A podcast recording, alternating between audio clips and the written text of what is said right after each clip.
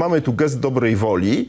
No, problem w tym, czy Donald Tusk y, czymkolwiek się panu prezydentowi y, jest skłonny zrewanżować y, za ten gest dobrej woli. Na razie tego nie widać. Odnoszę wrażenie, że Donald Tusk ma taki oto pomysł polityczny, żeby eskalować konflikt z Pałacem Prezydenckim, swoj, przeprowadzać swoisty test czy egzamin odporności Andrzeja Dudy na kolejne ruchy, no, których celem jest, najkrócej mówiąc, zmarginalizowanie prezydenta i sprawienie, żeby przez te półtora roku do końca jego kadencji on już istotniejszej roli w polskim życiu politycznym nie odgrywał.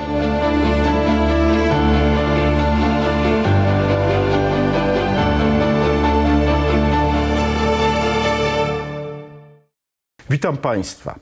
Kiedy w 2007 roku Donald Tusk stawał po raz pierwszy na czele rządu, rządu koalicji Platforma Obywatelska PSL, telewizją publiczną rządzili ludzie związani z poprzednią ekipą rządzącą, z koalicją PiSu, Samoobrony Ligi Polskich Rodzin. I proszę sobie wyobrazić, że Donald Tusk przez cztery kolejne lata musiał znosić e, kontrolę nad TVP e, ze strony ludzi, którzy nie byli mu życzliwi, którzy byli związani z innymi formacjami politycznymi. Dlaczego tak się stało? Ano dlatego, że prezydentem był Lech Kaczyński i nie istniała ustawowa możliwość mm, zmiany władz telewizji ponieważ groziło weto Lecha Kaczyńskiego. Wprawdzie koalicji PO-PSL udawało się dokonywać y, pewnych y, zmian ustawowych wbrew prezydentowi Lechowi Kaczyńskiemu, ale to tylko wtedy, kiedy politycy SLD, którzy byli wtedy języczkiem uwagi, a SLD, na czele SLD stał wtedy Grzegorz Napieralski, pomagali odrzucać prezydenckie weto. W przypadku walki o kontrolę nad TVP Grzegorz Napieralski nie chciał e, poprzeć odrzucenia prezydenckiego weta, w efekcie czego e, Tusk musiał znosić taki stan rzeczy aż do katastrofy smoleńskiej, a nawet nieco dłużej. Dlaczego Napieralski miał taki pogląd? Bo dogadał się z koalicją właśnie pisowsko-ligowo-samoobronową, która kontrolowała TVP. Były to czarne lata dla TVP. Przypomnę, że w ramach tej koalicji właśnie medialnej e, trwały nieustanne walki. Między 2009 a 2011 rokiem zmieniło się aż sześciu prezesów telewizji publicznej, ponieważ ta koalicja właśnie była bardzo niestabilna. Przypominam te wszystkie wydarzenia oczywiście w kontekście tego, czego byliśmy świadkami w tym tygodniu, a więc skoku nowego rządu na media publiczne. Nie trwało to nawet 4 tygodnie, choć nie trwało dłużej niż 24 godziny, które Donald Tusk zapowiadał, ale wiemy już, że za sprawą uchwały Sejmu minister kultury Bartłomiej Sienkiewicz powołał nowe władze telewizji e, publicznej i Polskiego Radia i do doszło do w istocie rzeczy siłowego przejęcia y, kontroli nad telewizją y, publiczną. Jak na to zareagowali główni polscy politycy? Wysłuchajmy materiału. No to jest po prostu obrona po pierwsze demokracji, no bo nie ma demokracji bez pluralizmu mediów i bez y, mediów, silnych mediów antyrządowych. To znaczy w każdej demokracji muszą być silne media antyrządowe, a tak się składa, że w Polsce to są media publiczne. I to się w najbliższej e, perspektywie nie zmieni i w związku z tym musimy tych mediów bronić właśnie dlatego, że bronimy demokracji, bronimy prawa obywateli do dostępu do informacji. Naszą intencją jest przygotować takie przepisy, takie ustawy i liczę tu na współpracę wszystkich ze wszystkimi, które rzeczywiście odbudują jaką, taką elementarną neutralność y, y, mediów publicznych. Y, ta szybka naprawa mediów publicznych ze względu na sytuację prawną mediów, ale także obrzydliwości, jakie, jakie są efektem działania tych mediów nie zmienia mojego przekonania, że będziemy chcieli jak najszybciej i liczę też na współpracę z panem prezydentem i z opozycją, żebyśmy przygotowali ustawę, dzięki której wszyscy będą się czuli jakby współgospodarzami mediów publicznych, bo to jest tak czy inaczej w interesie nas, y, y, nas wszystkich i y, prace nad tą ustawą zostaną uruchomione natychmiast po wyklarowaniu sytuacji prawnej i uporządkowaniu tak na bieżąco sytuacji w mediach publicznych. I, yy, Te decyzje zapadną bardzo szybko, nie będziecie musieli czekać do świąt.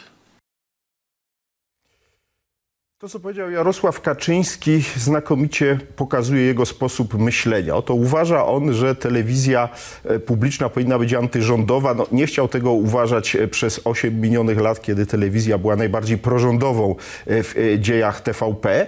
Natomiast w tej chwili no, ma poczucie, że ponieważ ani TVN, ani Polsat nie jest pod kontrolą jego działaczy, działaczy Prawa i Sprawiedliwości, to przynajmniej PiSowi w ramach demokracji należy się wieczysta, a przynajmniej do czasów rządu utrzymania istnienia rządu Tuska kontrola nad y, telewizją publiczną. To jest oczywiście absurdalne. Z drugiej strony y, absurdalnie też zachowuje się Donald Tusk, kiedy mówi, że teraz po tym jak dokonał siłowego przejęcia TVP i y, obsadził swoimi ludźmi nowe władze telewizji publicznej Polskiego Radia, to proponuje dialog i współpracę także i panu prezydentowi w tej sprawie, a więc stworzenie jakiegoś nowego ładu medialnego drogą ustawową. Pozostaje pytanie, dlaczego Donald Tusk nie zdecydował się inaczej rozwiązać tej sprawy, rozpocząć e, właśnie pracę nad e, e, nowym ładem medialnym, nad nowym projektem ustawy w tej sprawie i zapraszając do współpracy pana prezydenta po to, żeby nie skończyło się to jego wetem. Pan prezydent, jak się wydaje, ciągle wysyła wobec nowego rządu i kordonowej koalicji dość przyjazne sygnały i dowodem w moim przekonaniu na to, że pan prezydent szuka jakiejś formy porozumienia z nowym obozem rządzącym był przebieg posiedzenia Rady Bezpieczeństwa Narodowego która odbyła się w środę, dosłownie na kilka godzin przed e, akcją ministra Sienkiewicza. Posłuchajmy, co e, w tej sprawie współpracy z prezydentem, e, co prezydent miał do powiedzenia w swojej współpracy z rządem Donalda Tuska. Udowodniłem, że w ważnych dla Polski sprawach jestem otwarty.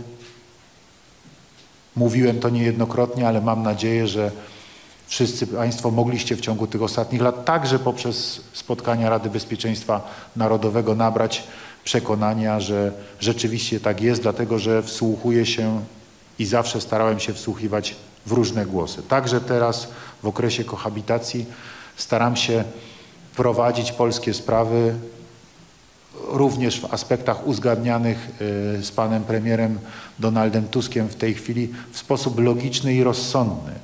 Dlatego kiedy spotkaliśmy się nie tak dawno i rozmawialiśmy na przykład o kwestii ambasadorów reprezentujących interesy Rzeczypospolitej w różnych miejscach i naszych przedstawicieli w najważniejszych instytucjach międzynarodowych, powiedziałem panu premierowi, że jestem zwolennikiem podtrzymania dotychczasowego podziału zadań pomiędzy prezydentem a premierem, e, jeżeli chodzi o instytucje międzynarodowe, więc dominium premiera są sprawy związane z członkostwem Polski w Unii Europejskiej. Prezydent bardziej zajmuje się sprawami Organizacji Narodów Zjednoczonych i NATO i w tym zakresie um, uważam, że można pozostać przy takim podziale.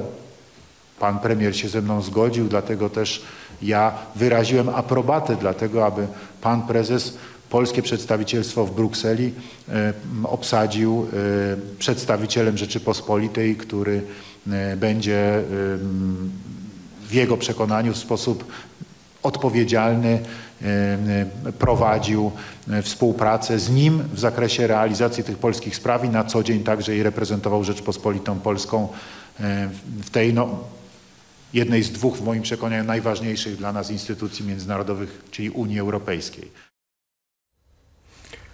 Jak słyszeliśmy, prezydent Duda był bardzo koncyliacyjny i to jest coś, co powinno nas wszystkich cieszyć, dlatego że w sytuacji geopolitycznej, w której znajduje się Polska, ogromnie ryzykowne jest starcie, które obawiam się, że jednak mimo wszystko nas czeka na szczytach władzy między prezydentem a rządem prezydent Duda zaproponował tu bardzo wyraźnie pewien podział kompetencji. Oto on chce dalej zajmować się sprawami e, polskiego bezpieczeństwa, a więc przede wszystkim kwestiami związanymi z obecnością Polski w Pakcie Północnoatlantyckim i zapewne w ślad za tym będzie chciał e, utrzymać e, istotną rolę w relacjach, w kształtowaniu relacji Polski ze Stanami Zjednoczonymi. Natomiast rządowi Tuska zaproponował, aby ten skoncentrował się na kształtowaniu relacji Polski z Unią Europejską. I to nie jest deklaracja wyłącznie wyłącznie taka słowna, bo za tym poszła konkretna decyzja.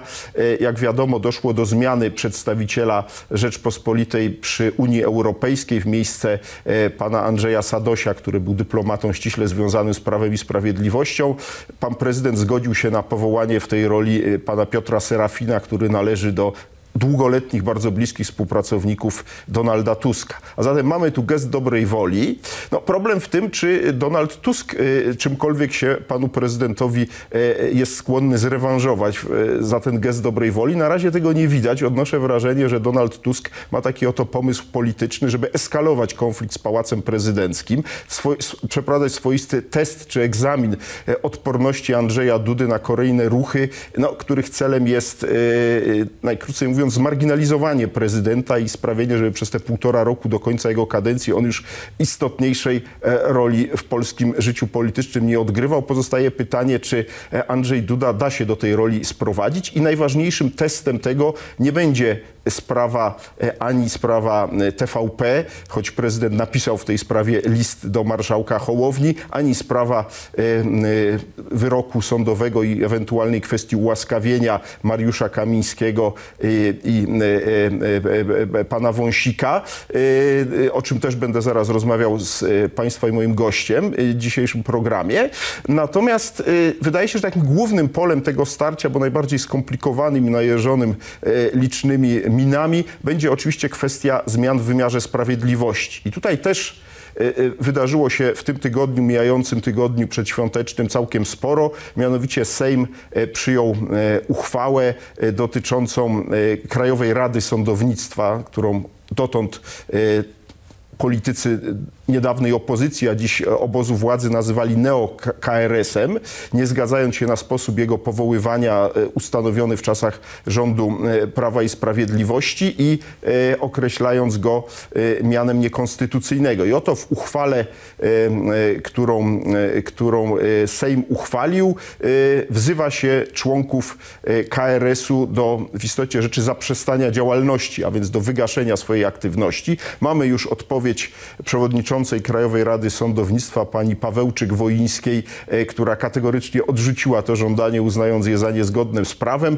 E, słyszałem nawet taką jej wypowiedź, gdzie zapowiedziała, że ona się nie boi niewpuszczenia e, do budynku KRS-u, bo jest gotowa do prowadzenia dalej obrad KRS-u drogą zdalną. No, to oczywiście robi się coraz bardziej surrealistyczne, no bo hipotetycznie możemy sobie wyobrazić sytuację, że KRS będzie się łączył przy pomocy Zooma czy innego, ten dotychczasowy, e, dotychczasowy skład Krajowej Rady Sądownictwa z panią Pawełczyk-Woińską na czele będzie się łączył przy pomocy Zooma czy innego komunikatora i tam zatwierdzał jakieś e, e, nominacje sędziowskie, po czym będzie to e, zatwierdzał prezydent Duda, który w tej sprawie wystosował list do marszałka Hołowni, w którym e, protestuje przeciwko właśnie podważaniu e, roli KRS-u i w ogóle stwierdza kategorycznie, że nigdy nie wyrażę zgody na podważanie statusu sędziów powołanych przez prezydenta RP, bo przecież to on kończy proces nominacji sędziowskiej. Zapowiada nam się zatem e, bardzo ostry konflikt. Właśnie widzimy w tej chwili to e, pismo prezydenta e, do marszałka Sejmu, jedno z trzech, które wystosował w tym tygodniu. Rzeczywiście jest bez precedensu. Nigdy dotąd prezydent Rzeczpospolitej w tak krótkim czasie nie opublikował aż trzech no, w istocie rzeczy listów otwartych do e, drugiej osoby w państwie, czyli do marszałka Sejmu, to pokazuje nam, że e, temperatura e, tego sporu politycznego rośnie bardzo mocno. I jak powiadam, głównym obszarem tego sporu stanie się wymiar sprawiedliwości, bo rzecz dotyczy nie tylko sędziów. E, sprawa dotyczy także e, Trybunału Konstytucyjnego, e, dotyczy również prokuratury, a zatem otwiera się cały szereg, można powiedzieć, frontów na, tym, na tej wojnie o kształt wymiaru sprawiedliwości, co trzeba powiedzieć jasno, było łatwe do przewidzenia e, od momentu, kiedy 15 października Polacy dokonali takiego, a nie innego e, wyboru e, Sejmu, a więc dając władzę antypisowskiej opozycji. Pozostaje pytanie, czy uda się ten konflikt rozwiązać w sposób polubowny, nie demolujący jeszcze mocniej już i tak mocno nadwyrężonego po rządach Zbigniewa Ziobry wymiaru sprawiedliwości. Czas pokaże, jak to się potoczy. Niewątpliwie w tej chwili główną, jedną z głównych postaci, e, która będzie już zaczęła w istocie rzeczy e, e, depisyzację wymiaru sprawiedliwości, polskiego wymiaru sprawiedliwości, jest nowy minister sprawiedliwości, prokurator generalny, profesor Adam Bodnar, który w Sejmie w tym tygodniu w następujący sposób uzasadniał właśnie konieczność zmian w Krajowej Radzie, czy zmiany Krajowej Rady Sądownictwa y, i generalnie y, przywrócenia praworządności y, w wymiarze sprawiedliwości. Posłuchajmy fragmentu sejmowego wystąpienia ministra Adama Bodnara. Doszło do tego, że Krajowa Rada Sądownictwa została wykluczona z Europejskiej Sieci Rad Sądownictwa, czyli organu, który, takiej sie- sieci, która zrzesza wszystkie, podkreślam, niezależne Krajowe Rady Sądownictwa, a Polska stała się przedmiotem licznych postępowań przed sądami międzynarodowymi oraz przed Trybunałem Sprawiedliwości Unii Europejskiej. Także sądy krajowe na ten temat się wypowiadały. Właśnie na ten temat, że to politycy zyskali prawo wskazywania tych 15 sędziów do Krajowej Rady Sądownictwa, a nie a że nie, że zostało tylko i wyłącznie zachowane prawo do wskazywania tych sześciu przedstawicieli, czterech posłów, dwóch senatorów do Krajowej Rady Sądownictwa. I w jakiej jesteśmy sytuacji? Jesteśmy w takiej sytuacji po tych wielu latach, że mamy liczne wyroki Trybunału Sprawiedliwości Unii Europejskiej, które zostają wskazane w tym projekcie uchwały. Mamy wyroki Europejskiego Trybunału Praw Człowieka, sprawa Reczkowicz, Advance Pharma, Dolińska-Ficek, Ozimek i wreszcie Wałęsa przeciwko Polsce. I co więcej, Europejski Trybunał Praw Człowieka mówi nam, że mamy problem systemowy, że taki, a nie inny kształt Krajowej Rady Sądownictwa powoduje zagrożenie dla procesu nominacji e, sędziowskich. Co więcej, że już obecnie Właśnie z tego powodu mogą być podważane różne wyroki polskich sądów, co się niestety każdego dnia dzieje. Europejski Trybunał Praw Człowieka nam mówi, że musi zawiesić setki spraw, które trafiają z Polski, dopóki my nie rozwiążemy tego problemu. Dał nam Europejski Trybunał Praw Człowieka na to jeden rok, żebyśmy ten problem rozwiązali, natomiast oczywiście rozpatruje te wszystkie sprawy, które do Trybunału trafiły. To są poważne rzeczy, ponieważ skoro już się tak powoływali Państwo na hierarchię źródeł prawa, to akurat Europejska Konwencja Praw Człowieka jako ratyfikowana umowa międzynarodowa za zgodą wyrażoną w ustawie ma pierwszeństwo nad przepisami ustawowymi i to ma znaczenie, co mówi Europejski Trybunał dla osądzania e, sytuacji w Polsce.